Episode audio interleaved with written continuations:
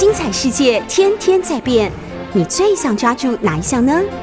跟着我们不出门也能探索天下事，欢迎收听《世界一把抓》。欢迎收听 News 九八九八新闻台。您现在收听的节目是《世界一把抓》，我是杨度。我前一段时间跟一个朋友聊天呢、啊，他就问我说：“哎，阿杜啊，你为什么有时候讲历史会讲到用人的故事来讲呢？因为人的故事会来自于传记、日记，会不会有点主观，或者说太个人化？”确实是有这样的问题，但是其实呢，这些人的故事我是经过筛选的，就是我从很多人的故事里面找出他具有典型性的那个段落，就是很具有代表性的人，具有代表性的事情，然后把它跳出来，而不是说随意去选的。那这样有一个什么好处呢？我觉得啊，说真的，我觉得。我们现在的历史课本充满了太多政治的假大空的谎言。过去两蒋的时代，我们只有伟人崇拜的历史，只有对于过去国民党在大陆退败的历史做各种掩盖，然后伟大的领袖、伟大的政府、伟大的所有一切。可是呢，真正人的历史是不见的。换言之，那个历史是假大空的。好。等到国民党下了台，换民进党了，变成以前搞党外运动、搞民主运动的人都是伟大的、光荣的、正确的，甚至于郑南榕变成一个伟大的烈士。我就觉得你这里面已经看不到真正的郑南榕，也看不到真正的历史了。所以我一直在想，说有什么办法用真正的历史去对抗它，对抗这种政治的虚假的谎言。我觉得我们的历史里面充满了太多政治的这样那样被建构出来的伪造的历史，可是要改变它，只有只有什么？只有从人的真正历史开始。当你把一个人的历史讲出来，他就装不了了。正如同我们讲二二八的时候啊，呃，我们会讲到说，哦，二二八是本省外省什么矛盾冲突等等。可是你真正进入那个历史的细节，就像我以前讲过的，我们上次谈到了。我们用新奇的回忆录，我们用作家的传记，我们用作家的生命故事，一点一滴把它建构起来。甚至于，我们用吴新荣的日记去看到他怎么被台湾本土的过去亲日的这些政治人物所出卖、所告密，于是他陷入了危险。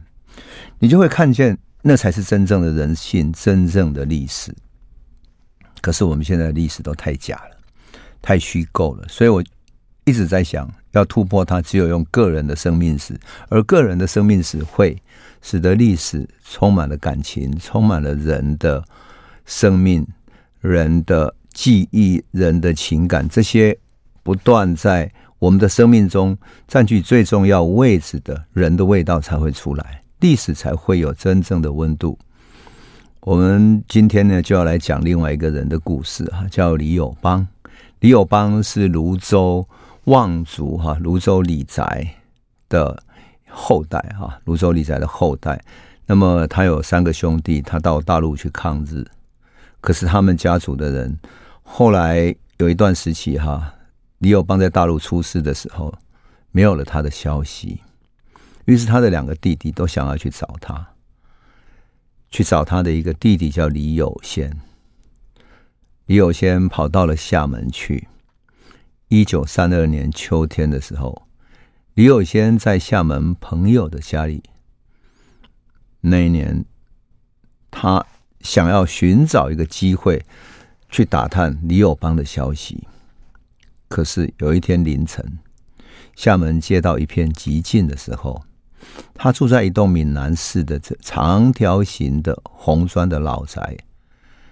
那就像现在我们，比如说在三峡看到那种红砖老宅一样，哈。这栋老宅的前面停下来一辆车，一个从台北泸州出生的一个姓蔡的流氓，他的外号叫“欧翘”哎，好，欧翘哎就是翘的哈，欧翘哎这样的一个男的从车上下来，他随即就翻过那个并不高的墙，他非常熟悉这个地形。而且他从身上掏出了一把枪，悄悄的进入了室内，这个老宅比较深，比较长，可他非常熟悉地形，长驱直入，进入到内室里面一个房间里面，房间有里面有三个人，那突然看见有一个人闯进来，都惊讶的都呆住了。黑翘拿着枪压住所有的人说：“你们不要动，事情跟你们无关，不要找死。”他拿着枪就对准了泸州李家，也就是李友邦的弟弟李友先，对准他的胸口、心脏的部位，biang bang bang 连开三枪，每一枪致命。李友先倒在血泊里面了，黑翘还没有离开，用枪比着其他人。他看着李友先喘了一口气，然后最后确定没有生息，已经断气了，才狠狠瞪着眼睛瞪了两个人，然后转身离开。这个流氓为什么这么嚣张呢？他是在厦门啊，不是在日本统治下的地方啊？为什么呢？因为他有恃无恐。从一八九五年日本占据台湾以后，他一直在觊觎福建。我们讲过了啊，日本曾经发动东本愿寺的焚烧事件，想要制造一个攻占厦门的借口。日本也派出军舰从台湾，从日本派军舰要去攻打厦门，整个要占领了。可是还好被英国、法国等国阻挡下来。就帝国这些帝国并不甘心日本占有福建，可是日本不甘心啊，所以在厦门也划了一块租界区。那日本人在这里语言不通，他们的长相习俗也不同，所以就借助台湾人，因为台湾人语言跟厦门一模一样，都是闽南语。那么台湾人，特别是流氓，在这里做什么呢？设酒馆、赌场、娼妓馆、鸦片烟馆等等的，借由这些吃喝嫖赌的一种环境，人来人往的这种复杂的关系来收集情报，扩大他们的势力。那这种事情，台湾一般正派的人当然不会帮他们去做嘛，他就借助这些流氓，让他们把台湾的黑道势力发展到厦门去，所以这个 OKA 就是。泸州的黑道，然后到厦门去发展的这些流氓啊，还结合在地的黑道，杀人放火、赌博、毒品、嫖娼、酒都在做，而且他们不害怕，只要出了事情，到日本的租界区躲起来，或者借由日本管道把他们送回台湾，避一避风头就没事了。那日本政府就借他们的手干了很多坏事，搞情报，然后搞暗杀等等。那这些流氓也从这里获利。可是因为台湾流氓在厦门的行径实在太坏了，台湾人的形象完全受损。台湾人好像变成一群流氓，回到厦门去干坏事。所以有人形容他们是什么？他们是充当日本走狗的台湾拍告，就台湾拍告。做招告的拍告，招告还有一种走狗，有一种比较好的狗，这种是很坏的狗。那杀死李有先的这个流氓 OK，就是日本派来的拍告，他随即就是让日本把他送回台湾了。可是他一回台湾，整个消息就跟着传回泸州李家了嘛。那被杀死的李有先呢，他是也就是李友邦的弟弟哈，他他他们整个泸州李宅是一个非常。旺盛的在泸州是望族，好，而李友邦因为抗日曾经在大陆去流亡，可是现在已经找不到了。他就是为了找哥哥去的。那李友邦是黄埔二期毕业的。李友邦本来的名字叫李兆基，他是一九零六年的时候四月十号出生的。他七岁入小学的时候，有一天哈，他跟一个日本小孩子嘛。小朋友就互相戏谑斗嘴，对不对？那对方就辱骂他是清国奴，秦国佬哈。他很怒，用日本话骂他秦国佬。他很怒说：“如果这是在中国，他你跟我就不敢这样子。”这个时候，一个日本老师从旁边经过，立刻走过来啊，不由分说的朝着李友邦的脸上就啪一下就打了一个大巴掌，而且喝令说：“住嘴！你以后不许再这样说了。”这个巴掌啊，像奇耻大辱一样，永远烙印在李友邦的心上。他到四十岁的时候，曾经写过一本书，叫《台湾革命运动》。他讲起他自己为什么参加革命运动，就想起这段童年往事。他说，书里面他说，这是我所以终身从事台湾革命事业的一个很细细因，就很细的因缘哈。今日回忆往事历历，犹在目前。十四岁的时候，李友邦学业不错，他进入台北师范读书。他本来压抑在年轻心灵的这种苦闷哈，还有民主被欺辱的愤怒，慢慢变成一种少年时期的愤怒、叛逆。他觉得一定要采取什么行动，不然找不到这种愤怒的出口。这种激烈的想法，使得他加入校内学生的秘密的反日组织。去偷印传单、散发传单。十七岁的时候，他算早熟了哈。十七岁，台湾文化协会宣告成立的时候，李友邦就加入其中了。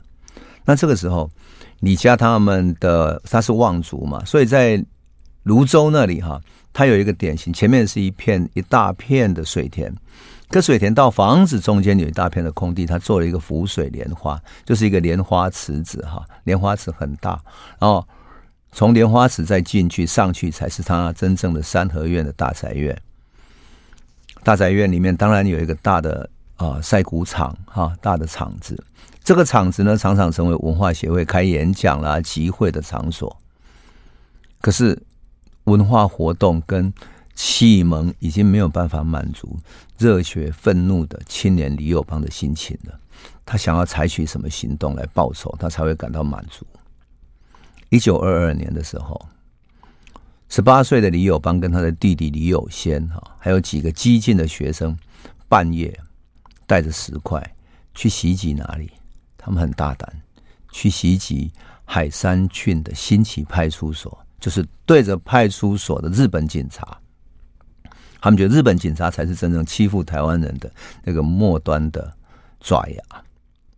还好这次的袭击没有特别爆发，因为用石块又半夜去袭击，所以他们也查不到人，也就没有特别爆发，人也没有被查获。两年以后，一九二四年的时候，李友邦又跟后来台共的一个创始人林木顺还有林天进，再一次什么在夜间去袭击另外一个派出所，并且。袭击的时候，里面的警察发觉了，冲了出来，两边发生冲突，他们继续丢石块，然后后来警察里面要追打的时候，他们赶快逃走了。结果这个事件轰动了全台湾，整个警察界的都知道，日本警察都知道通报了。这次就没有那么幸运了哈。台北师范学校一查，哈，李友邦参加歧视，马上就勒令退学，而且通知警方前来逮捕。还好，要逮捕的那一天哈，其他同学在学校远远的地方看到了，就赶紧进去通报他，因为他在住在学校里面。李友邦连夜就翻墙逃走了。后来一个同学的父亲哈，暗中赞助了他一百块钱，当时一百块钱已经很多了，所以他就跟着林木顺还有谢雪红几个搭了同一条船，一起潜逃到高雄，然后偷渡上轮船之后亡命到海外。他们亡命海外的第一站到哪里呢？居然是到上海。可是这三个人哈，只会讲闽南语、讲日语，其实言语不通啊。那在上海怎么生存？上海人可是很排外的，他们很习惯讲上海话。我想我们去过上海的人都知道啊，上海人会有一种单单独的一种相处方式，一种习惯性的街道的语言啊。那他们要怎么生活呢？后来我在访问李友邦的太太哈严秀峰的时候，我说：“哎，这几个人语言不通怎么办？” 严秀峰就一直笑，一直笑说：“李友邦讲过，他们那时候不会买菜，每一次用比较比手画脚说要买这个买这个。可是买鱼的时候就很麻烦了，为什么？因为你要买活鱼、死鱼等等的。所以呢，他说他当时呢买活鱼的时候，就在画一条鱼，鱼的下面画一些水。那如果买咸鱼的话，就在鱼的上面画一些盐，用图案带着去买菜，然后比手画脚凑合着过日子。当然，总不能一辈子在上海这样过日子，对不对？所以呢，这种我觉得这个很有趣，因为我在访问的时候，严秀峰也没有想到我突然会提出这个问题，所以他想起这个事情就说李友邦当时好像讲到这个事情还一直在笑啊。但是我想，很多从台湾流亡出去到大陆的，绝大部分恐怕都没有想象到有这个情况吧？因为台湾的读书人在台湾是读汉学的。也有读汉学，他以为用汉学的这个语言或许可以通啊，但其实汉学的语言是一种闽南语的读书音，而不是真正的国语，也就是不不是一种通用的官话啊。这个就很有趣的地方。最后他们三个人理想不太一样哈，林木顺、谢雪红这两个人呢，就决定后来联系上了之后，到哪里？到苏联去。进入孙逸仙大学，受到共产国际的训练。他们两个信仰的共产主义，可是李友邦信仰的是孙中山联俄容共政策底下的三民主义，所以李友邦跟他们分道扬镳。他自己南下到广州去，变成黄埔军校第二期的学生。可是语言还是一个难题，为什么？这次不是上海的吴侬软语了。这次是广东话跟国语，他这两个可是要从头学起啊。那么他到黄埔军校的时候，事实上台湾来的他听不懂广东话嘛，也不会国语，所以他在课堂上有时候会有点恍神哈，听不太懂。那有一次呢，孙中山来演讲，要知道孙中山是国民党的创党人，他是他们心中的大英雄哈，大神。他到黄埔军校来演讲是首要的大事啊！黄埔军校当时的校长是蒋中正，而这个时期的毛泽东啊、周恩来啊等等这些人啊，这些人都在黄埔军校里面，因为在孙中山联俄容共的政策底下，这些人都找来了，参与了黄埔军校的建校。那像周恩来、毛泽东他们都在政治部从事政治部主任的工作，或者做宣传等等。好，孙中山来演讲这么大的事情，当然要召集全校的师生在大礼堂听讲嘛。可是悲剧发生了，孙中山讲的是广东话，然后李友邦听不懂，听着听着就开始打起瞌睡了。孙中山想，他自己来这里演讲，居然有一个人在这里睡着了，简直不可思议。于是事后啊。孙中山把他找来，要教训他，骂了他几句，想不到他还是一脸茫然。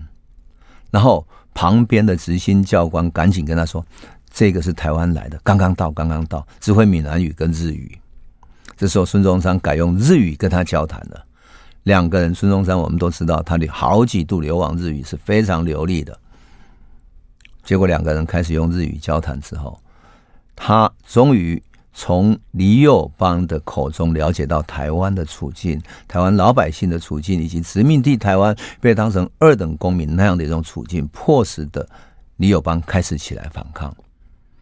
李友邦被歧视的历史，以及他们家族的这种遭遇，也得到孙中山的同情。孙中山想说：“那你未来想要做什么？”李友邦说：“他要让台湾摆脱殖民地，重新跟中国。”回到祖国的怀抱，然后跟中国回到唐山这里。孙中山说：“那是一个很长的历程。这样子，你在黄埔军校这里好好读书好了。那你要学国语的话，你就到廖仲恺的家里去，因为你要的革命思想，廖仲恺是比较具备的。廖仲恺其实就是孙中山在联俄容共的时候帮他执行的工运还有农民运动最主要的执行者。”那廖仲恺在财政上是非常熟练的，也就是他帮他筹划各种财政，因此廖仲恺思想上成熟，社会运动也成熟，等于是孙中山有意让他跟着廖仲恺学习着左派的思想之外，也要学国语，学习革命的理论。好，这个事情就造成了一个后果。李友邦的太太严修峰说。这个李友邦一辈子讲国语都像广东腔这样，像现在香港人讲话一样的腔调，因为他学的国语是在广东人的家里学的，这个也很有趣啊。我后来想到说，嗯，这个李友邦带着革命的台湾的年轻人是这样的在一起的，就这样子。李友邦从黄埔军校毕业以后，一九二六年，哈，他在国民党的支持底下呢，还第一次成立什么台湾独立革命党。这大概是台湾人第一次喊出台湾独立革命党。那么，你知道为什么他要喊出台湾独立革命吗？因为台湾既然已经被清朝割让出去了，这是两国的合约，所以台湾就已经没有理由要回到跟中国重新统合起来，就回到中国了，不可能了。是这是清朝不要他的，因此。怎么办呢？已经被割让出去的台湾，只有先自己独立起来，变成一个独立的地方，然后这个独立的国家才能够重新跟中国重新统一起来。所以这就是李友邦当时的概念，要从日本的殖民地底下独立出来，变成一个独立的国家，然后才可能重新统一。这个是多么有趣的一个概念哈！你如果放到那个时代去，你会发现，第一个喊台湾独立的，是希望通过台湾独立来重新统一，这就是一个时代的局势。因此，有人就说：“哦，李友邦是台湾第一个喊出台湾独立这样的。”于是把他想要把他奉为神。可是要奉为神的时候，这些独派的人发现：“哇，这个人怎么是一个统派的？他最后的终极是要变统派的，甚至于他还是一个左派的。”跟着廖仲恺学习的各种理论，是孙中山联俄容共政策的一个支持者，这就是李友邦很特殊的地方。黄埔二期毕业以后呢，李友邦被派来主持国民党两广地区，就是广东、广西的工作委员会啊。那这两广地区呢，有一个台湾地区的工委会，所以李友邦在一九二六年的时候，曾经回到台湾，想要募集在。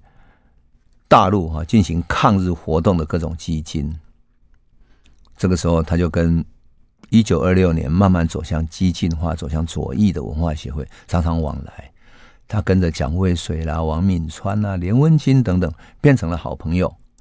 可是李友邦还是被通缉的，因为以前在台湾袭击警察的事件啊，还有呢，在广东他参加了抗日的事件，所以被通缉了，那就没办法了。啊，李友邦要怎么样呢？他怎么样能够继续他的工作呢？我们先休息一下，回头再来说。欢迎您回到九八新闻台《世界一把抓》，我是主持人杨度。我们刚刚讲到了李友邦回到台湾，想要联络他过去在文化协会的同志啊，一起支持他在大陆搞抗日，把大陆上的一些台湾的留学生或者到大陆去的一些台湾青年结合起来。可他的身份实在太敏感了哈。所以没办法，最后呢，他想到说，那还是到日本去，去结合在日本的很多台籍青年，因为那个时候到日本去留学的台湾学生特别多，他就用读书为名义，想要去读早稻田大学啊。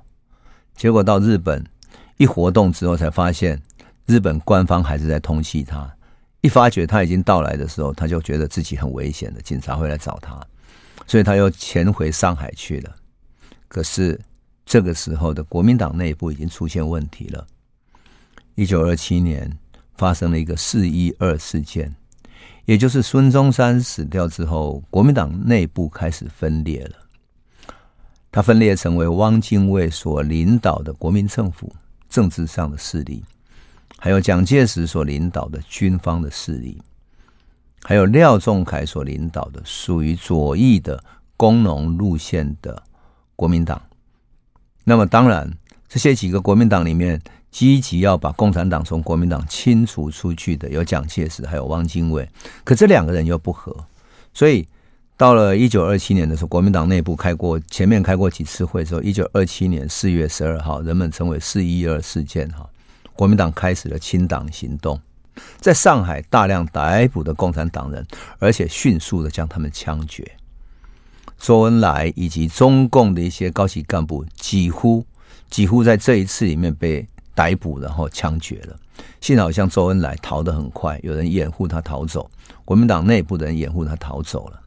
而环绕在原来国民党左派，也就是孙中山联俄容共政策下的主要人物，也就是廖仲恺身边的这些左派的政治人物啦、势力等等，每个都岌岌可危，因为他们都跟共产党走得比较近。事实上，你没有办法，因为就是孙中山的政策，他们只是执行这个政策。当然，在这个情况底下，李友邦也没有例外嘛，他的处境也更加险恶了。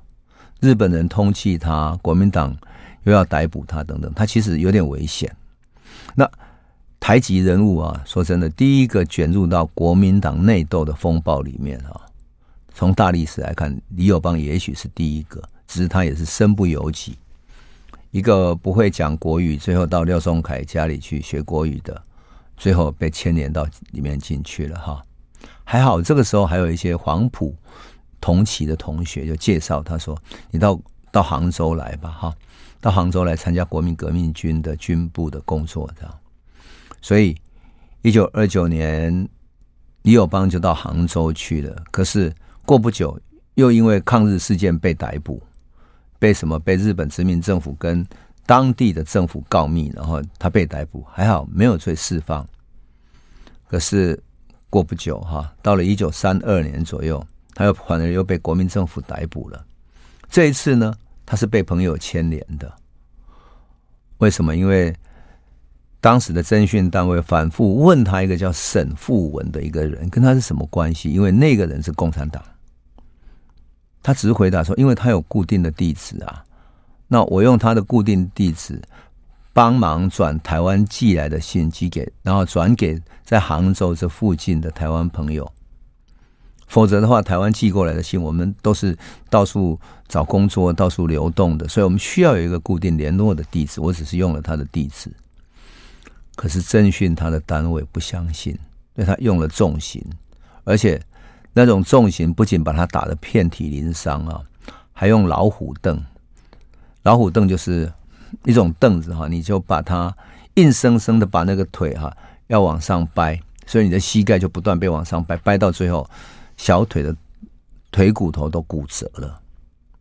所以李友邦一辈子啊，他的右小腿骨折成伤，小腿的骨头比左边还要细，走路如果不注意的话，他会有一跛一跛的这样。这个就是他被刑求受到的一种重伤。也就是在一九三二年，我们刚刚讲的，他在被关在监狱里面的时候啊，他的弟弟哈仰慕他哥哥抗日的气魄，就从基隆偷渡到厦门，寄住在亲戚的家里面，想要去找哥哥。想不到日本察觉了之后，派流氓光天化日之下就这样子冲到他房子里面，把他杀杀掉了。隔了两年，一九三四年。李友邦最小的一个弟弟，他有三个兄弟啊。最小的弟弟啊，叫李友烈啊，烈士的烈。这个李友烈长得清秀又斯文啊，他也想要到大陆来寻找哥哥，参加抗日。因为一九三零年之后，许多台湾的抗日志士统统被逮捕进去坐牢了，像比如说简吉啊、谢雪红等等的，都被日本人逮捕了啊。结果想不到呢，他在基隆偷渡的时候，要偷渡到厦门去的时候，他躲在一一台运煤船的上面，结果被日本特务发现了，逮捕以后，经过不断刑讯、严刑拷打，最后他竟然活活的被打死了。所以我说哈，李友邦在作为泸州李宅哈这样的一个望族，他们家一门三兄弟哈。因为抗日牺牲两个兄弟，最后只剩下李友邦，而李友邦这个时候还被关在国民政府的杭州监狱里面，关到什么时候呢？关到一九三五年，他才出狱。他靠着教日文来维生哈。那时候有人看见李友邦穿着破破的、老老的这种棉袄啊，走在杭州的小街上，看起来有点灰心丧志。可是，一直到一九三七年七七抗战一爆发的时候，事情就改变了。这个时候，最巨大的改变还不是李友邦，而是厦门的台湾人。为什么？事实上，厦门不是只有这些台湾浪人以及这些台湾拍告帮日本政府做各种呃香烟毒品的各种坏事，这样。在厦门还有很多不愿意受到日本人统治的这些知识分子。他们宁可离开台湾回到厦门去，因为他们在台湾是有知识的，所以他们是医生、是老师或者会做生意的人。他们因为不愿意在日本的殖民统治下生存，特别是军国主义之下，哈，压制越来越严重，所以就西家带眷回到厦门，然后希望能够对国家有所奉献，来一起抗战嘛。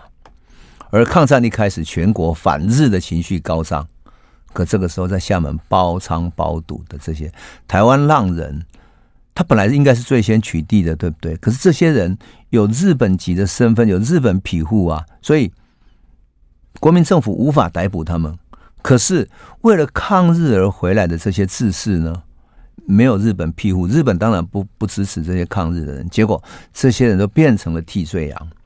福建政府用什么？用日本特务嫌疑的身份，把所有台籍人士集中，然后一些跟当地人结为夫妻的家庭呢，也妻离子散，有的甚至于全家男女老少都被逮捕了，然后从厦门押解到哪里去？押解到福建的省会福州集中起来，集中以后，再从福州押到闽北的荒山峻岭里面的一个很小的县，叫崇安，在那里进行垦荒。后来人们形容说，崇安像一个集中营一样，那里只有荒野一样的，连房子都没有。而去到那里的是，都是一些知识分子、医生、教师、商人、小孩子、妇孺。他们像俘虏一样，哈，一路上走啊走走走，从福州一直走到崇安去，一路上就病倒的人就不少了。等到那里之后呢，因为没有规划住的营房啊、宿舍等等，你看几百号人到那，几百个人到那里去，怎么办呢？只有一片荒地，最后只好集体住在一个破庙里面。那荒山上又没有食物啊，他们只供给很少的食物。营养不良，有饥饿，啊，只给他们一点工具，让他们在山上垦荒，这样。可山上偏偏有很多蚊虫跟疟疾在肆虐，所以有一半的以上的大人呢病倒了，特别是得到疟疾。疟疾就是人会忽冷忽热，而且冷的时候你盖着一大床的棉被都都都还在冷。所有的小孩衣不蔽体一样，在那边的草丛之间，哈，在荒野之间跟毒蛇虫蚁为伍，病死的或者被毒蛇咬死的都有。抗日的这些台湾人变成了福建省政府的第一批俘虏，这是多么悲哀的事情！而这种事情怎么办呢？这个很像是什么？很像是美国跟日本开始打仗之后，美国也把所有住在美国的日本人集中起来。放在集中营里面，因为他们有日本特务的嫌疑。这个当然是后来的故事，但是福建也这么干。这时候没有人知道自己前途要怎么办呢？哈，也不知道特务嫌疑这个名号什么时候才会结束，怎么办呢？这个时候，真正来拯救他们，居然是在杭州的李友邦。那李友邦怎么去拯救他们呢？我们先休息一下，回头再来继续诉说。欢迎回到九八新闻台《世界一把抓》，我是杨度。我们谈到了台湾抗日的这些知识分子，成为了福建省政府的俘虏，被送到崇山峻岭之中，哈，住在集中营里面一样的破庙，然后去垦荒，饥荒的快死掉了。还好李友邦来找他们。李友邦为什么会这样来找他们呢？因为一九三七年抗战开始以后。日本的殖民地有两个，一个是朝鲜，一个是台湾。朝鲜的人在日本殖民地底下不愿意屈服，就跑到中国大陆，跟着国民政府一起参加了抗日战争。为了参加抗日，他们成立了朝鲜义勇队，把朝鲜人集合起来成立这个义勇队，而且他们都很会日文，所以就用他们的优势来参加参加了抗日战争。李友邦想，既然朝鲜都可以这样，作为日本殖民地的台湾，为什么不组织起来呢？所以他决定也筹组台湾义勇队，跟朝鲜义勇队两个相对应，来争取国民政府的支持。这个时候，义勇队能够做什么事呢？有人告诉他说，在崇安的崇山峻岭里面有一批几百个台湾人很需要救援，请你去看一看吧。于是他到了闽北的崇安区。一看到在垦荒的三四百个台湾人啊，那么可怜，他一家一家去看哈，他住的孔庙旁边搭出来一些破破的草寮，根本没有办法成为家。然后得到疟疾的人躺在床上，盖着很厚的棉被，还在抖。那原本是医生的这些高级知识分子，可以好好去治病的人，结果去上山砍柴、搬石头去垦荒，他们吃不饱，营养不良，患着各种疾病。想逃走的人被看管的军人抓回来之后，用扁担打得流血，然后倒地不起。有人在暗夜里面觉得活不下去了，用剃刀割断自己的脖子自杀了。还有人半夜里面跑到厕所那边去，自己在里面上吊自杀了。李友邦就把他们召集起来，在广场里面跟他们说：“你们再住在这里啊，即使没有饿死，也会病死，你活不下去了。”你与其这样死了，不如一起吧，一起起来跟我去抗日吧。要死也要战斗而死，不能默默死在这里啊！有人就问他说：“要怎么抗日呢？”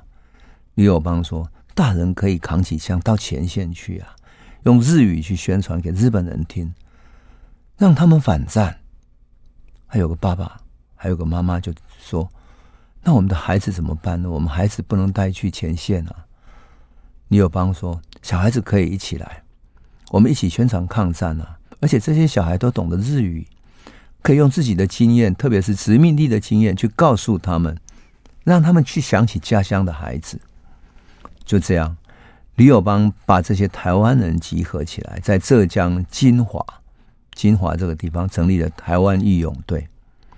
他运用好几个台湾医生集合起来。然后再争取到国民政府的一些经费去买医药，还要买一些医院的设备，在金华那里开设了台湾医院，帮那时候的老百姓做义诊。特别是战争下的民众根本无处看病，对不对？所有医院都关了，所以难得有这样的一个医院愿意义诊。他又成立了台湾少年团，用台湾孩子懂得日语跟日本的战俘交谈。结果真的有台湾的孩子说服了日本战俘，那个战俘啊，一看到孩子就想起，特别是讲的日语的孩子，想起他在日本的孩子，就开始哭，说他其实也不想打战啊，但是没有办法，就这样子，这些孩子开始了抗战的工作。那么这些集中里面的人加入了台湾义勇队，也因为这样子，在浙江金华。他们对台湾人的印象终于改观了，跟在厦门被称为台湾拍告的形象完全不同的是啊，这里是台湾医生，这里是会救人的，是知识分子的。那李友邦开始奔走以后，很多的台湾人在大陆各个方面也参加抗战啊，就这样子，台湾在大陆的抗日队伍慢慢增加，参加了不同的政治立场系统，有的人加入国民党，也有人加入了共产党。也有因为日语很强，被吸收成为国民政府情报系统的一员，那么专门收听电报里面日本传出来的那些讯息。当然，也有人穿梭到国民党、共产党、日本之间变成三面玲珑的商人啊，像养乐多的那个以前那个老板，就是很会做生意，在三者之间穿梭。总之呢，台湾义勇队在大陆做了许多许多的工作，那比如说。呃，担任情报工作，去突击日本海军的军库，到厦门张贴反日的传单，或者跟国民政府的一个武装师合作，到厦门进行武装突击等等的哈，做了很多事情，终于慢慢改变了形象，而且生存了下来。好，因为随着战争的慢慢的扩展哈，他们到了闽移动到了闽北，而不在浙江金华。最后，他们移动到了福建的龙岩，在龙岩那里慢慢安定下来。事实上，一开始义勇队里面其实过得也非常贫困啊。他们没有东西吃的时候，小孩子甚至于在春天的时候到溪水里面去捉小鱼、抓小青蛙回来，然后大家一起分享着吃。好，到了一九四五年八月十五号的这一天，哈，李友邦在福建龙岩这里，哈。已经安定下来了，然后整个义勇队在这里工作，在这里训练。黄昏的时候，哈，李友邦回到家里吃饭，他还记得说那一天下着小雨，然后严秀峰他的妻子严秀峰他的妈妈住院了啊，只有爸爸跟他们一起坐在二楼的走廊上面。那那个地方很贫困，所以二楼的走廊当做饭厅的桌子哈，然后就在那里吃饭。这个时候，楼下突然传来很高声的呼叫，说：“投降了，投降了！”那李友邦转头看去，看到一个地方报纸的记者，赤着双脚，没有穿鞋子，高举双手，一脸湿淋淋的，被雨水淋的还是泪水流的都不知道。他跑上楼来，一直高喊：“投降了，投降了！”李友邦高喊说：“什么投降了？”他说：“日本啊，日本啊！”他说的上气不接下气，然后赤着脚一直跳。日本帝国主义投降了。严秀峰全身一震，他不敢相信自己的耳朵。他想说：“中国都已经做了长期抗战准备，而且我们也没有打过什么胜战，还在苦苦作战呢、啊。”最后他问说：“是谁宣布的？”那个记者说：“是美国那边来的消息。”我们报馆已经得到消息了，是美国来的消息呀、啊！真的，真的，日本人投降了，是美国人宣布的，而且日本天皇还在广播里面宣布了。这个时候，严秀峰跟李友邦同时跳起来，紧紧拥抱着，眼睛都红了。他说：“我们终于胜利了，我们胜利了。”然后他们说：“啊，我们赶快去告诉大家，告诉义勇队的其他人。”他们饭都没有吃，一起冲到街上去。然后这个时候，街上本来人不多嘛。后来有一些人知道日本投降的消息的时候，全部都冲出来了，沿着街道大声喊：“日本投降了！”就这样子，李友邦终于觉得他可以回到台湾了哈。所有的人都涌向街道，像喊口号一样，一直喊着喊着。过了几天以后，九月一号夜里头十二点多的时候，突然。美国太平洋舰队司令柯克上将来造访，哎，李友邦很惊讶，他起来接待他，一问才知道说，太平洋舰队在隔天早上有飞机要飞回台湾去，他赶紧来问李友邦说：“你是台湾人，你们熟悉那里的情况，你要不要派一个人跟我走？”从心理上来讲，李友邦自己都最想是回家的嘛，可是他还有很多公务。